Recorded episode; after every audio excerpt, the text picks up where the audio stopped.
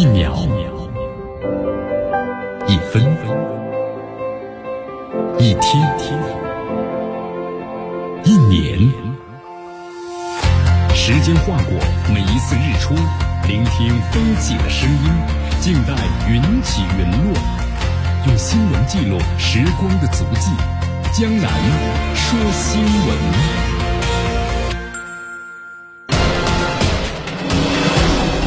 时政要闻，大事汇集，一样的新闻，不一样的观点。新闻早早报，新闻早早报，早听早知道。一下时间呢，欢迎大家继续锁定和关注江南的为大家所带来的 FM 九十六点七绵阳广播电视台综合广播。啊，继续关注我们的节目。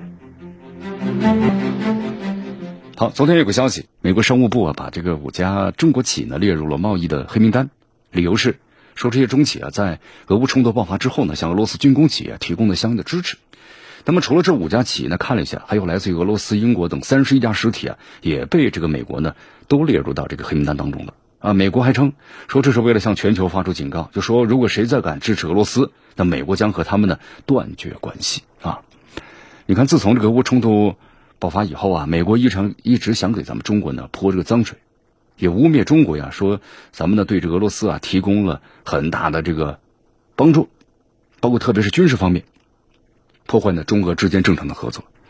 在这件事情上啊，其实美国一直摇摆不定。那这次美国呢，最终是决定要给中国扣上的军援俄罗斯的帽子，对中国企业你看发起了这种制裁。除了五家中企之外呢，看了一下，还有三十个来自于其他国家的实体。美国也认为呢，这些企业在中国要开展业务，那么间接呢是帮助了俄罗斯。啊，这次美国这么针对咱们中国呀，肯定是有原因的。当然，我们说了，第一，扭曲中国在俄乌问题上的立场，这是最主要的。然后呢，推动整个北约把目标呢再移到中国身上，对吧？俄乌冲突最主要的目的就是要把俄罗斯拖垮，然后再压制中国啊，人们压制中国才是首要的。你看，在这个北约峰会召开的前一天，拜登政府呢是公然污蔑说中国企业向俄罗斯提供这个军事方面的支持。那接下来。他这么做的目的就很简单了，就是为这个北约峰会啊先预预热 啊。这次北约峰会，那中国肯定要成为呢主要的话题了。其实看一下之前的新闻，你看北约秘书长在多个场合呢公开的宣称，说在北约未来十年的战略规划中，将首次呢关注中国。而且这次北约峰会呢还邀请了日韩澳新四个呢不是我们说的非北约成员国，这几个国家都是美国印太战略的核心成员，尤其是日本，包括澳大利亚，啊，近些年来呢一直充当美国的。繁华前锋，对于这个美国来说呀，这次参加北约峰会的主要目的，那就是推动整个北约，还是要跟随我，特别是推出的印太战略，然后呢，把重心移到呢亚太地区，啊，那么最直接的方式就怎么样呢？扭曲中国在俄乌问题上的立场，就是要污蔑中国，啊，你中国向俄罗斯提供军事援助了，那我就要呢压制你、制裁你、打击你。现在这个北约国家的成员国呀，我们说他们在俄乌问题上呢，已经被美国深度的绑架。你看这个欧洲的，特别是欧盟，多个国家为了配合美国制裁俄罗斯，那只有牺牲自己的利益。如果要是美国在俄乌问题上呢，把中俄绑在一块儿了，那这些我们说北约成员国也只能够听从美国的号召啊，那一起，对吧？把这个方向开始转向了亚太方向，来一起呢制裁中国。这是美国最主要的目的啊。以前这个美国呢是把俄罗斯定为它的战略假想敌的，但后来随着中国的和平的崛起，就发现它的重心在逐渐的转移了。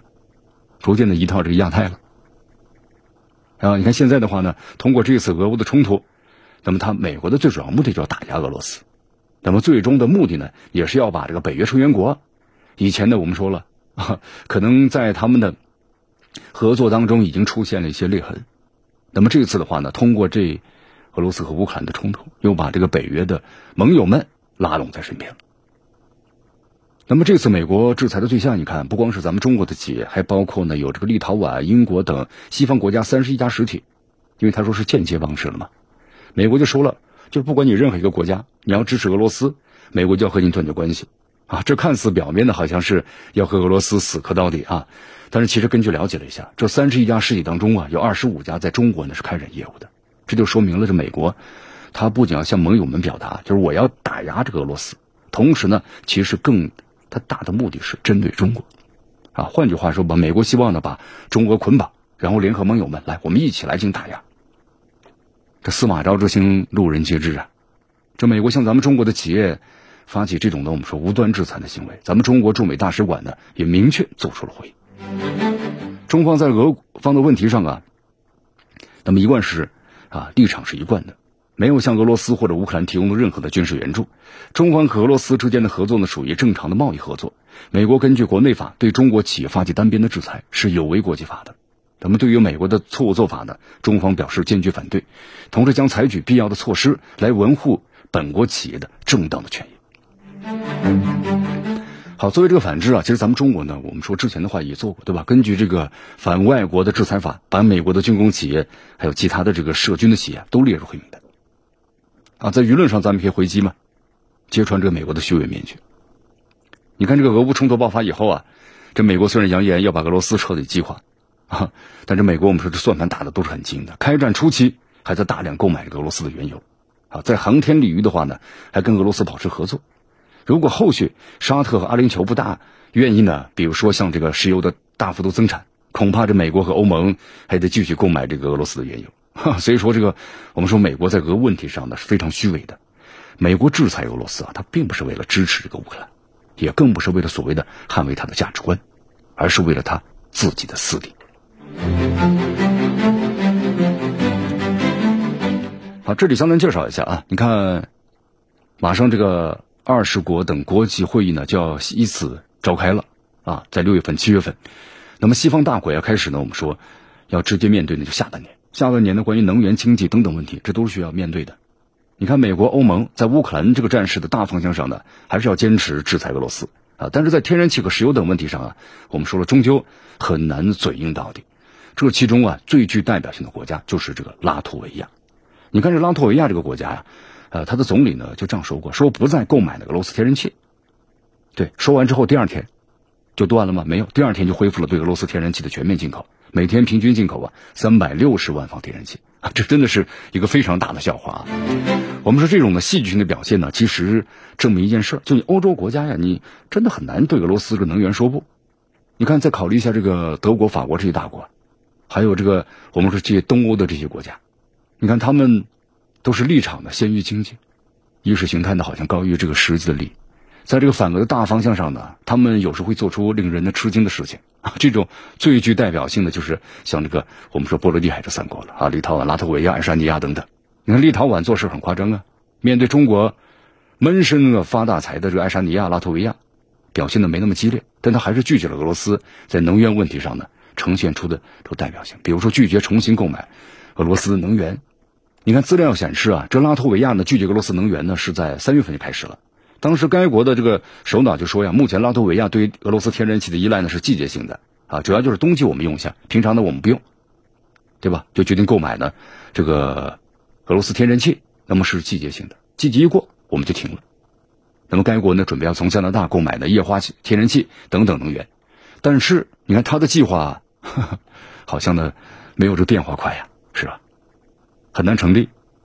你看，以特鲁多为首的加拿大领导人虽然支持协助欧洲啊摆脱对俄罗斯的经济的能源的依赖，但是呢，我们说，身为世界第五大天然气生产国的加拿大，他有没有把他的液化天然气往外输送的管道呢？没有，也缺少把天然气啊转化成液态这么一个形态的化工设施，没有，对吧？嘴上说的挺好的，但一做起来发现，好像不是一天两天就能做成的事儿。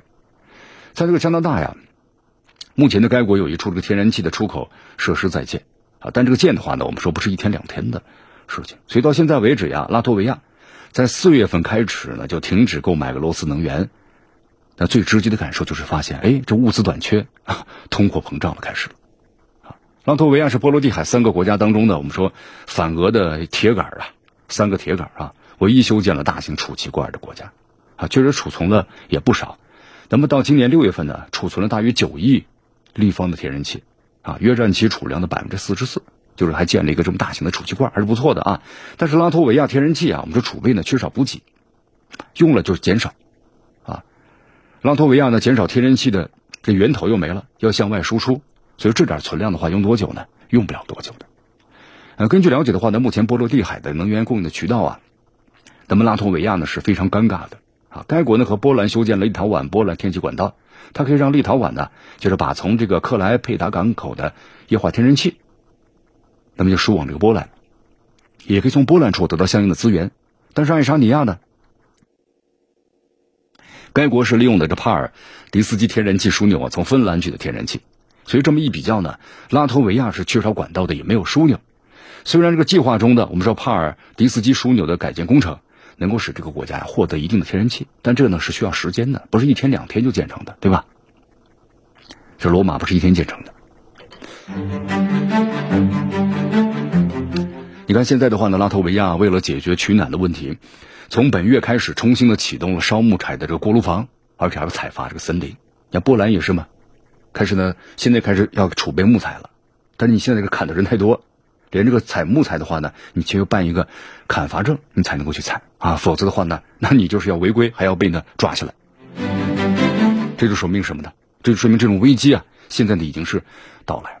其实，对于欧洲国家呀，摆脱对俄罗斯的能源依赖容易吗？不容易啊！嘴上说的容易，很多事儿不是一天两天的就做成的啊！你看，从这个乌克兰战事计划以来，欧洲多国在能源等多个领域受到冲击。美国和欧盟对俄罗斯全方位的制裁，我们说这种效应的话，对自己的影响很大。现在逐渐逐渐的呈现出来了。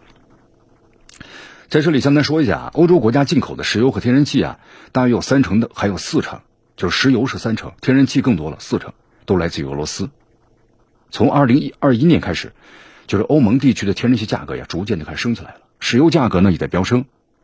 你看，欧洲的多国从居民的电费、取暖费、交通费都在上涨，粮食和部分的用品都在涨。你看，欧洲的通货膨胀是达到八点几，你看波兰更高，对吧？波兰这个国家其实呢，在此之前的话呀，还是属于在这个欧洲呢一个中等富裕的国家，还是不错。这经济发展的挺好的，但是就在这次针对这俄罗斯俄乌冲突当中啊，这个波兰呢也是积极的冲在前面，结果导致你看现在自己这个国家的通货膨胀率呢比这个整个欧盟的平均数八点几还要更高，它十几点几了。好，所以说现在欧洲呢可能各国也在和制裁俄罗斯包括危机之间慢慢的可能要清醒下来，选择一个更理智的答案。对，这才对于整个的欧盟、欧洲来说呢，才是最主要的。好，这里江南和大家说件事儿啊。昨天呢，就是北约的官方网站呢宣布了个消息，说经过前期的激烈碰撞之后呢，北约终于在今年的峰会召开之前的最后一刻，促成了瑞典、芬兰、土耳其三个国家呢签署了一份三方协议。在昨天，瑞典、芬兰、土耳其三国元首在北约秘书长的撮合之下，进行了一次长谈，就最后一次长谈。三国外长呢共同签署了三边的备忘录。看了一下这个公开内容啊，备忘录中呢解决了土耳其对于自身的安全合法的这么一个关切。瑞典、芬兰包括土耳其三国承诺呢，在就是应对各国内部安全问题上呢互相提供支持，其中就包括呢合作打击恐怖主义。有的朋友说这到底是什么意思？那就基本上你看这个土耳其他为什么要反对瑞典和芬兰加入这个北约呢？啊，就几个理由嘛。第一就关于这个，认为他们资资助这些恐怖组织。啊，就包括像库尔德呀，啊，还有多伦呢，但现在的话呢，就说这两个国家呢也和土耳其达成协议了，互相提供支持啊，内部安全，打击呢合作恐怖主义，这说明土耳其的这些提出的条件，他们都得到了满足。在言下之意，瑞典和芬兰能够呢加入北约，就扫清了障碍。啊，所以说大家呃看一下啊，就是。这三个国家，那么现在呢，在这方面达成了一个全面统一的合作机制，明显瑞典和芬兰做出让步，啊，土耳其的话呢，提出的这些诉求的话，全部都得到了满足。那么在这场博弈当中，我们说土耳其是大获全胜，啊，只要埃尔多安点头同意，那瑞典和芬兰就可以加入北约组织了啊。按照北约组织这个章程的话，必须要所有的国家都同意，芬兰和瑞典才能够加入北约啊。只要有一个国家不同意的不行，那么土耳其之前就反对。啊，虽然这个埃尔多安呢，我们说对于向北约增加新的成员呢，因为这两个国家呢，他是公开支持库尔德工人党的啊，所以说埃尔多安呢，他提出理由就是他们支持这个恐怖主义，所以表现出了个非常强的立场，就说不要期待土耳其改变立场。你看之前呢，埃尔多安一度扬言嘛，但是在美国背后的运作之下，啊，埃尔多安呢还是得到他想要的一切，讨价还价之后呢，平衡了，但这里有个新的问题。那么今后呢，北约将如何处理和俄罗斯之间的关系？因为从这个国境线的接壤情况来看呢，芬兰和俄罗斯的国境线那可要比乌克兰和俄罗斯的国境线更长一些。那一旦是瑞典和芬兰放弃了过去的中立立场，对俄罗斯的国家安全肯定会构成新的挑战的。你看，我们在之前也介绍过吧，芬兰和俄罗斯之间这陆地的接壤一千三百多公里，那你对俄罗斯你的安全更难以保障啊，是吧？依靠现在俄罗斯的陆军实力，我们说二十八万人，太少了，很难做到滴水不漏。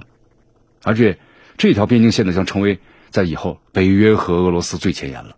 还有就是俄罗斯最重要的战略我们的威慑力量，比如核潜艇基地，还有北方舰队的司令部，那么都距离呢这个芬兰的陆地边境啊不远的，就是摩尔曼斯克。一旦是芬兰加入北约了，那么北约联合海军完全有理由在圣圣彼得堡的外海进高频率的军演。那么这样的话呢，就会牵制俄罗斯海军的注意力啊。所以说可以说呀，就是俄罗斯呢能够在乌克兰战场上获得胜利，但是北约呢已经透过这个瑞典和芬兰，那么重新掌握一把呢可以消耗俄罗斯的。我们说的虽然刀不太锋利，钝刀嘛，但是反过来北约也把双方的敌对态势又推向了新的高度了。这美国和北约的初衷啊。他就是想通过这种的，我们说围而不打啊，斗呢，但是不破这种战略来拖垮你俄罗斯。你看，在这个乌克兰战场上就这样了，对吧？通过主动的出击，逼迫北约呢做出最终的这个选项。那俄罗斯呢，被迫只能这么做了。啊，其实你看，俄罗斯被逼到墙角了，那留给北约的选项呢，也没有几个了。当这个北约呀没有派出军队驰援乌克兰的时候，其实我们说气势就没了，也让外界开出了这个北约呀。那怎么样呢？这骨子里头，其实也是个纸老虎。一旦是未来俄罗斯和芬兰在边境发生摩擦或者是冲突的话，那北约如果还是无动于衷，那这个诞生于冷时冷战时期的地缘军事组织，可能就要被扫进这个历史的垃圾堆了。好，继续锁定和关注江南的为大家所带来的新闻早早报，时政要闻，大事汇集。一样的新闻，不一样的观点。新闻早早报，继续锁定和关注江南的为大家所带来的新闻早早报。新闻早早报，早听早知道。继续关注我们的节目。好，现在这个俄乌战事啊，那我们说呢，正打得激烈，跟这个美国掰手腕啊。俄罗斯总统普京呢，就在一段时间也是密集的出访，然后呢，维护这个后院的稳定，拓宽自己的出路。你看这两天的话呀，这个普京呢就要密集出访了啊，包括呢中亚两个国家塔吉克斯坦还有土库曼斯坦，然后六月三十号呢还要去访问这个白俄罗斯。我们说这是就是俄罗斯啊对乌克兰采取特别军事行动以来呢，普京的第一次出访。因为大家都知道，现在乌克兰的战事呢，我们说打得正酣。这个时候，普京他为什么要出访呢？对吧？肯定是有原因的。目的呢，其实我们说了也很简单，稳固自己的后院。中亚两国也好，白俄罗斯也好，现在呢，这都是俄罗斯所要依靠的地方。而且呢，再分析一下啊，更主要的是，除了这个维护后院的稳定之外，普京呢还要借助后院来拓展自己的外交思路。你看，现在俄罗斯面临的是西方的重重压力啊，啊，俄罗斯自己要找点这个出路。咱们来分析一下啊，你看这个普京去塔吉克斯坦。啊，他要和塔吉斯坦的总统呢，就是拉克蒙呢举行会谈。塔吉克斯坦呢，在现在整个的就俄乌冲突爆发以后，在这个过程当中，对俄罗斯的支持力度呢，其实并不大。啊，但是现在呢，我们说，俄罗斯只要是能够呢拉一把的国家，他现在绝对是不能够放弃的。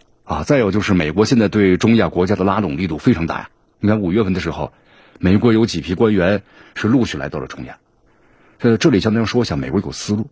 他要在这个乌兹别克斯坦呢建个军事基地，但是被乌兹别克斯坦呢给拒绝了啊！你包括在这个从阿富汗撤军的时候嘛，美国当时就说想在乌兹别克斯坦呢，啊，就是租租一个基地，就把这个部队啊暂时的停留一下，啊，但是当时被拒绝了。这些中亚国家呀，我们说在经济上呢欠发达，发展比较缓慢，那美国呢有机会来拉拢他们，对吧？这些国家也非常清楚。你离俄罗斯这么近，如果和美国走得近了，那下场我们就很悲催，啊，所以说这些国家呢，在选择战队方面还是非常谨慎的。你看这个普京啊，我们说离开了塔吉克斯坦之后呢，他要去的是土库曼斯坦，参加呢在这个里海的沿岸国家的一个首脑峰会。呃，这个组组织我们介绍一下，他是从二零零二年开始的定期开会的。那么当然最近几年呢，因为疫情啊耽误了。那么这次呢是好不容易线下呢是聚集起来了。这个里约。我们说里海沿岸国家呀，包括有俄罗斯、伊朗的土库曼斯坦，还有呢哈萨克斯坦，还有阿塞拜疆，啊，这些国家我们都是油气资源呢非常丰富的几个国家。原来这几个国家呢对俄罗斯来说，能源合作呢是第一位的，但是现在啊，对俄罗斯来说，那就不仅是能源方面的合作了，也可能是俄罗斯想把里海的通道呢作为最重要的运输大动脉。你看现在的俄罗斯啊，在很多地方呢都受到了西方的封锁，你包括这个啊进出口的渠道啊也都减少了很多。所以说，这个普京啊需要通过里海的国家来发掘这个潜力，而且更重要的是呢，美国对中亚国家的兴趣一直都非常大，那俄罗斯也要巩固一下自己的后院，对吧？我们说俄罗斯的话呢，啊和中亚国家其实一直在维系着关系，其中包括伊朗等国家的关系。现在俄罗斯想和西方呢想发展关系，我们说是不可能的事情了。你看，包括这个俄罗斯第一任的总统叶利钦，对吧？执政这么十年，有作用吗？没作用。普京上任之后的话呢，也是希望和这个西方继续缓和关系，但是后来发现呢，这条路根本走不通的啊，那么才重新确立了自己的这个国家的，包括从政治各个方面的发展的方向，俄罗斯才逐渐的开始缓过来了。所以说现在的话呢，俄罗斯和西方，我们说就是个冰点，最低的冰点。那么这样对俄罗斯也好。啊，把更多的精力放在了中国、伊朗的我们说传统友好国家，那么对中亚国家的啊这些方面，对俄罗斯来说呀都是非常重要的。所以说，现在俄罗斯的外交思路呀、新的外交动作啊，就是在这个中亚地区，那么现在明显的增加了这个份额。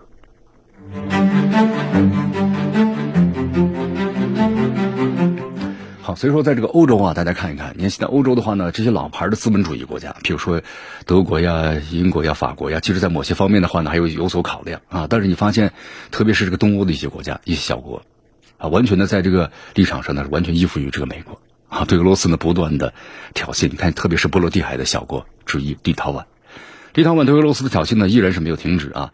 呃，俄罗斯的前总统梅德韦杰夫发出警告，那么针对立陶宛啊封锁俄罗斯的飞地加里宁格勒这事儿啊。那么俄罗斯方面会采取非常严厉的措施，那能够呢，向让这个波罗的海的国家呢断氧。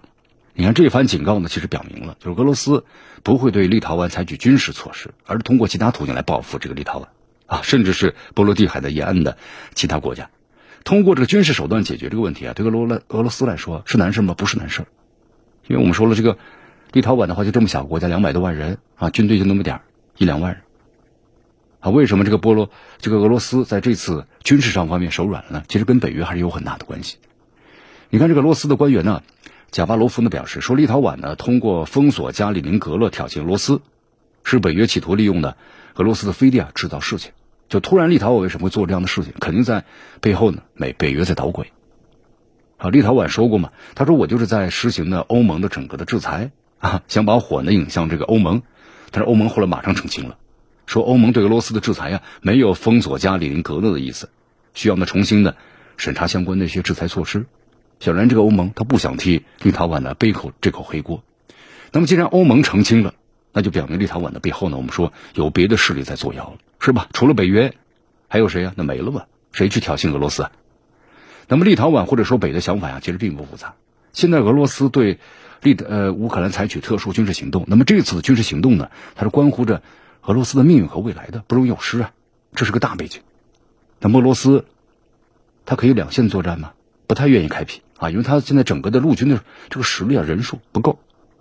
所以立陶宛呢，还有个问题，它是北约成员国，一旦是打立陶宛的话，那可能北约就要反应了。乌克兰至少还不是嘛。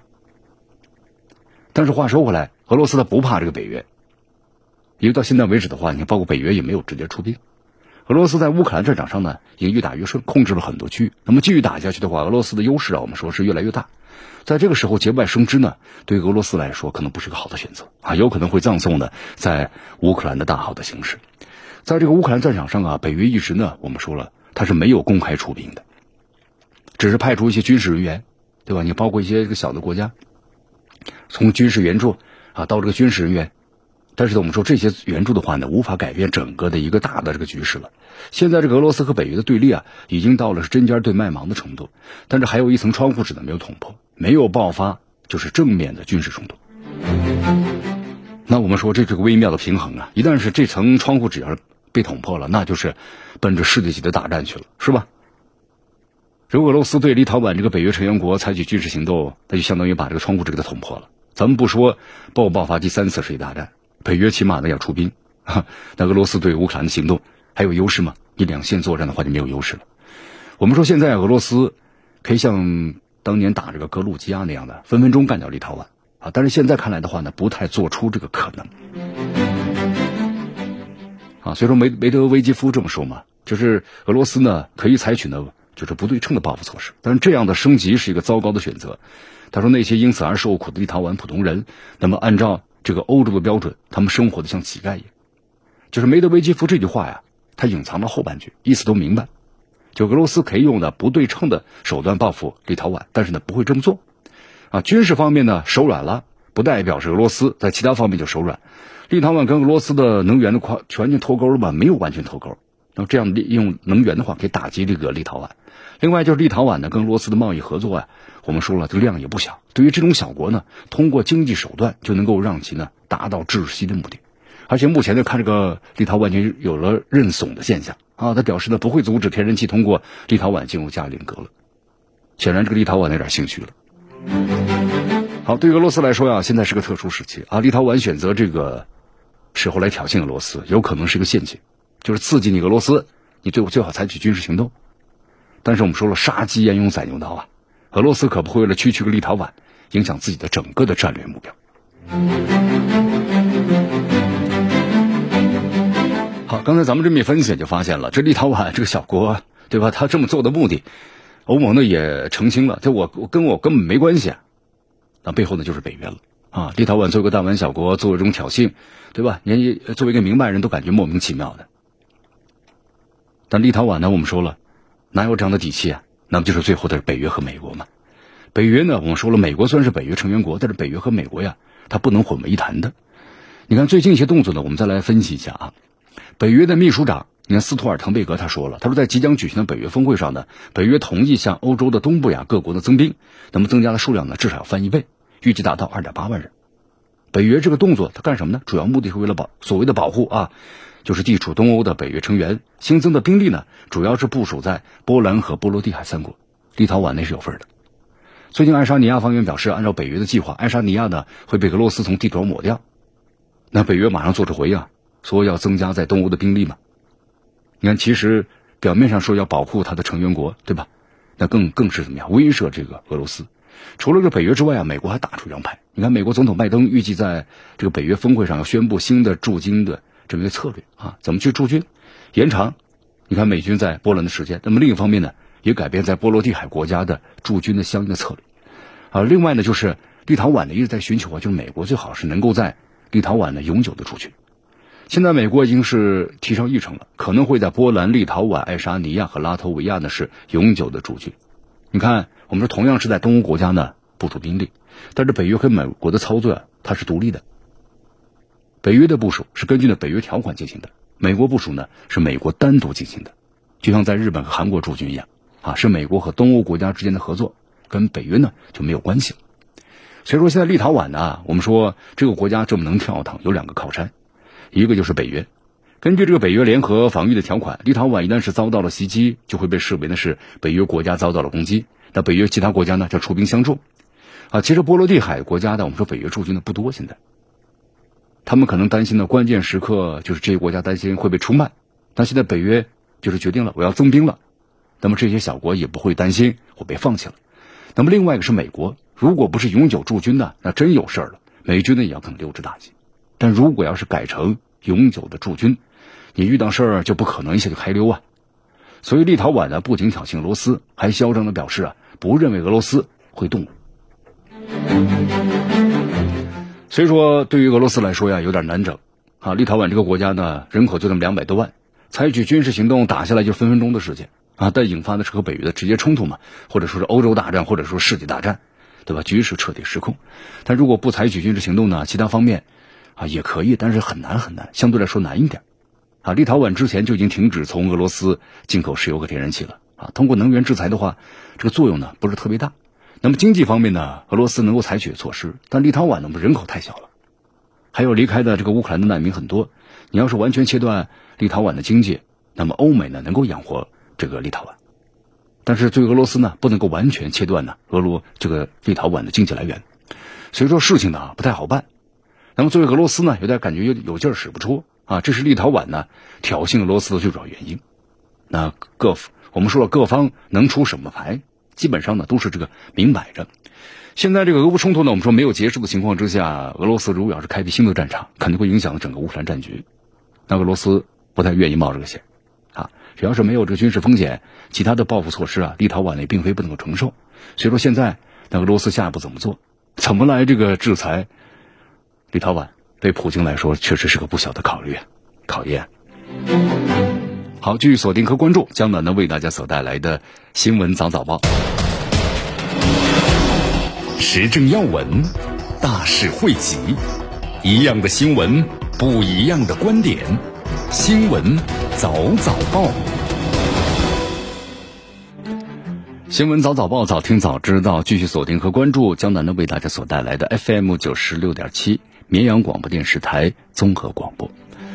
好，你看这个美国啊，我们说手伸的很长，他为什么要这么做呢？很简单，维护他的霸权呢。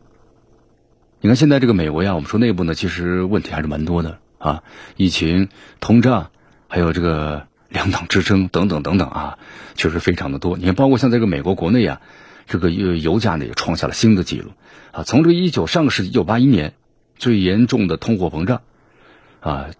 正让这个美国总统拜登啊，我们说平均支持率啊，已经达到了现在的历史新低。你看，一九八一年到现在最严重的通货膨胀出现了，这是个大背景。你看，在这个西班牙参加北约峰会的拜登，就在前两天开玩笑说嘛，哦，他说他不想从西班牙返回美国了。啊，你看媒体马上就说了，你真的是不是在开玩笑呢？啊，好，这拜登啊是在和西班牙的国王呢菲利佩六世啊会面时说出这番话的。原话这么说的，拜登。啊，他这样说：“他说，在这个美国啊特劳华州的一个叫做是啊克莱蒙特的小镇，这是一个钢铁小镇。当地有句老话是这么说的：我们就像是穷亲戚，我们会在被邀请的时候呢出现，而且呢停留的时间要比本应该呢停留的时间更长，所以要小心，我们可能不会回去了。你看这番话呀，显然是为了称赞呢这个美丽的马德里王宫啊。”但是报道也指出啊，拜登在对西班牙国王讲话的时候呢，错误的把这西班牙的首相呢桑切斯称为是西班牙的总统，好，称呼是不一样的。你看现在这个拜登啊，在美国的国内支持率呢，我们说已经达到过历史新低，只有百分之三十八点八，百分之五十六点九的美国人呢对他的表现是非常不满意的。你看，包括特朗普，特朗普最低的时候啊，同一任期一年多快两年的时候，支持率呢还是四十三点三。美国媒体说呀，现在这个拜登呢，在二零二零年以美国历史上呢，就是最多的选票数当选为美国总统的。但是呢，从去年八月份开始，他的支持率就大幅的下降了。一个是美国从阿富汗的撤军非常的混乱啊，那么一直一直处于低位。那么这样的话，对于民主党呢，在十一月份国会中期选举中击败共和党很难很难了。民调显示啊，现在拜登面对的是美国民众，美国民众对经济困境啊有愤怒。还有就是对一系列啊他的一些问题呢很不满意，比如说暴力犯罪啊，还有四十年来没有见过的移民浪潮等等啊，这些呢都让美国民众对于这个拜登来说呢很不满意。所以拜登现在要做的一些事情，就急于呢让在民众面前呢就是得点分啊，增加这个良好的印象。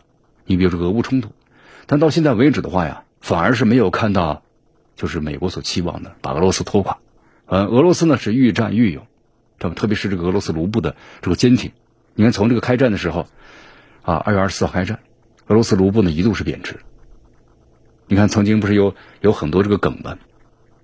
你看，咱们中国在这个俄罗斯有很多工作和生活，包括留学生，资产都大大增加了啊，增加了至少有的是最高峰是达到一万，怎么回事呢？你以前一块钱对这个卢布呀，比如说你只能兑换呃一一一比二，现在咱们可以兑换一比四了，最高是达到一比四，就能增加一倍。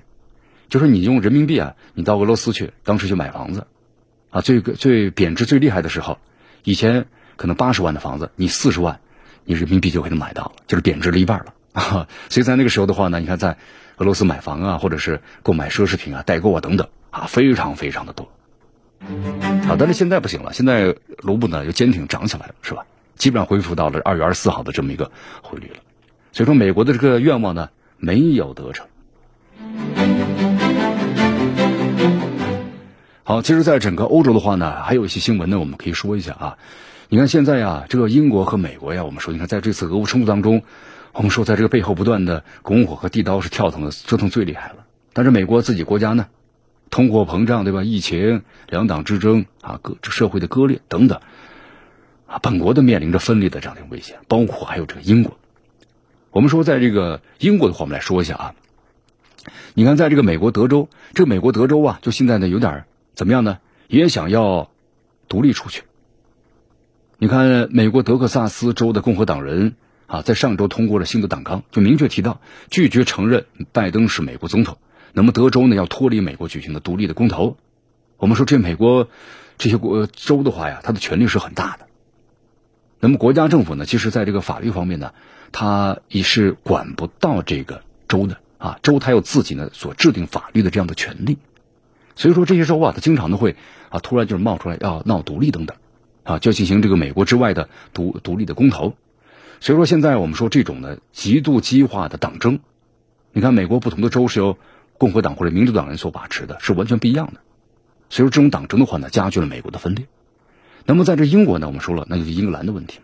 你看这苏格兰对吧？英格兰、苏格兰还有爱尔兰，那么苏格兰政府的首席大臣呢，也是跟紧随其后。你看在六月二十八号就公开脱英这个脱英要公投的时间。苏格兰的首席大臣呢，兼这个民族党的这个领袖斯特金近日在苏格兰的地方议会上指出，就是不论是英国内阁大臣们是不是同意，那么苏格兰都要决议通过的这一项法案，在明年的十月十八号就脱离英国呀独立公投，那么进行这个举行。你看英国政府他愿意分裂吗？不愿意，对吧？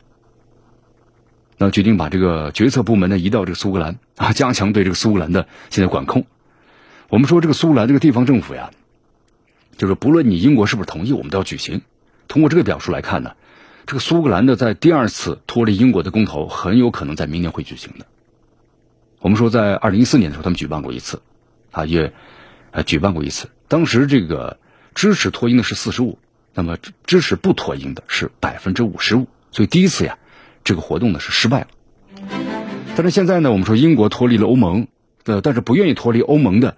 这个苏格兰呢，你看导致生活质量下降，所以说苏格兰的话呢，就这种的宣布要脱离英国的独立啊，这种势头呢再度兴起。我们说英国这个国家呀，它主体呢是由英格兰、威尔士、苏格兰、北爱尔兰呢四个部分组成。那么除了苏格兰之外呢，北爱尔兰的独立呢声势更大一些。英国加入欧盟之后啊，但是又脱离欧盟，同样成为了这个北爱尔兰呢独立运动的兴起的导火索之一。你看，欧盟不允许二人岛上出现的陆地边界，所以说。英国脱欧之后，英国的一部分呢和北爱尔兰的主权国家爱尔兰不设海关，那么海关是在哪呢？WDN 和这个北爱尔兰之间。那么这样的话呢，就为这个北爱尔兰呢从英国独立创造了有利的条件。呃，还有就是啊，我们说这个爱尔兰岛呢统一的这个新芬党啊在北爱尔兰掌权，那么有望呢也在这个爱尔兰同时掌权，所以说很有可能会。在爱尔兰岛呢举行统一的这个公投啊，所以英国呀也面临着我们说，你看一半的国土面临的什么分裂，现在陷入什么焦头烂额之中。英国这个国家呀，它长期以来实行的是离岸平衡这个政策嘛，对欧洲大陆国家进行这个制衡啊，通过各类手段就避免这欧洲大陆啊出现呢就是啊强大陆权的这个国家影响它的这个海权的地。你看，英国和美国呀，他们经常会以这个两前的战略，就是以英国和日本对整个的欧亚大陆呢进行离岸的平衡，那么再通过在中东、中亚还有东欧、南亚等地啊埋置地缘的爆点，使整个欧亚大陆呀频繁的出现动荡，那么达到它一个什么呢？以海权制压陆权，维护它霸权的这么一个目的。那么当下美国和英国呀面临着分裂，某种程度上呢，就它离岸平衡政策呢出现问题了。它的背后呢是欧亚一体化力量，就战胜美国和英国埋藏的分裂力量，这美国的历史终结的神话呀，它就破灭了，啊，所以说向外扩张实力的英美，那么向内部呢逐渐逐渐的开始呢塌缩了。你看这个英国呀，脱作为一个重大的地缘事件，啊，原本呢我们说是从契合这个欧盟机制的英国呀，从欧盟的硬生生的分离出来，对于整个欧洲一体化进程肯定是有重大影响的，欧元地位呢也受到影响了。那么欧洲呢，更难摆脱美国势力的渗透。英国这个脱欧的对英国内部的造成的创伤也是有的。你看，包括像它内部的苏格兰、北爱尔兰，对吧？独立浪潮一浪高过一浪。那么欧盟同时呢，要拒绝这个英国废除北爱尔兰的决定书，那么有助于北爱尔兰这独立的英欧协定。在全球多国呀，你看，我们都在进行的以侵略啊，同时对这个二元对立的极化思想呢，输出颜色革命的美国，也包括呢正在国内极化的二元对立当中。所以说，现在进一步走向的就是美国反对美国，就你美国自己的这内部都在反对你美国。那英国呢，同样也是这样，遇到了这样的问题。这种我们说的叫搬起石头砸自己的脚啊。好，你看现在呢，我们说东西方啊，北约峰会对吧？啊，金砖峰会都在接连的举办。那么这个近期的峰会的话呢，也啊，七国峰会邀请了印度和南非参加。那么它是要分裂这个金砖峰会吗？那么接下来我们进入今日话题，为大家做出详细的解析。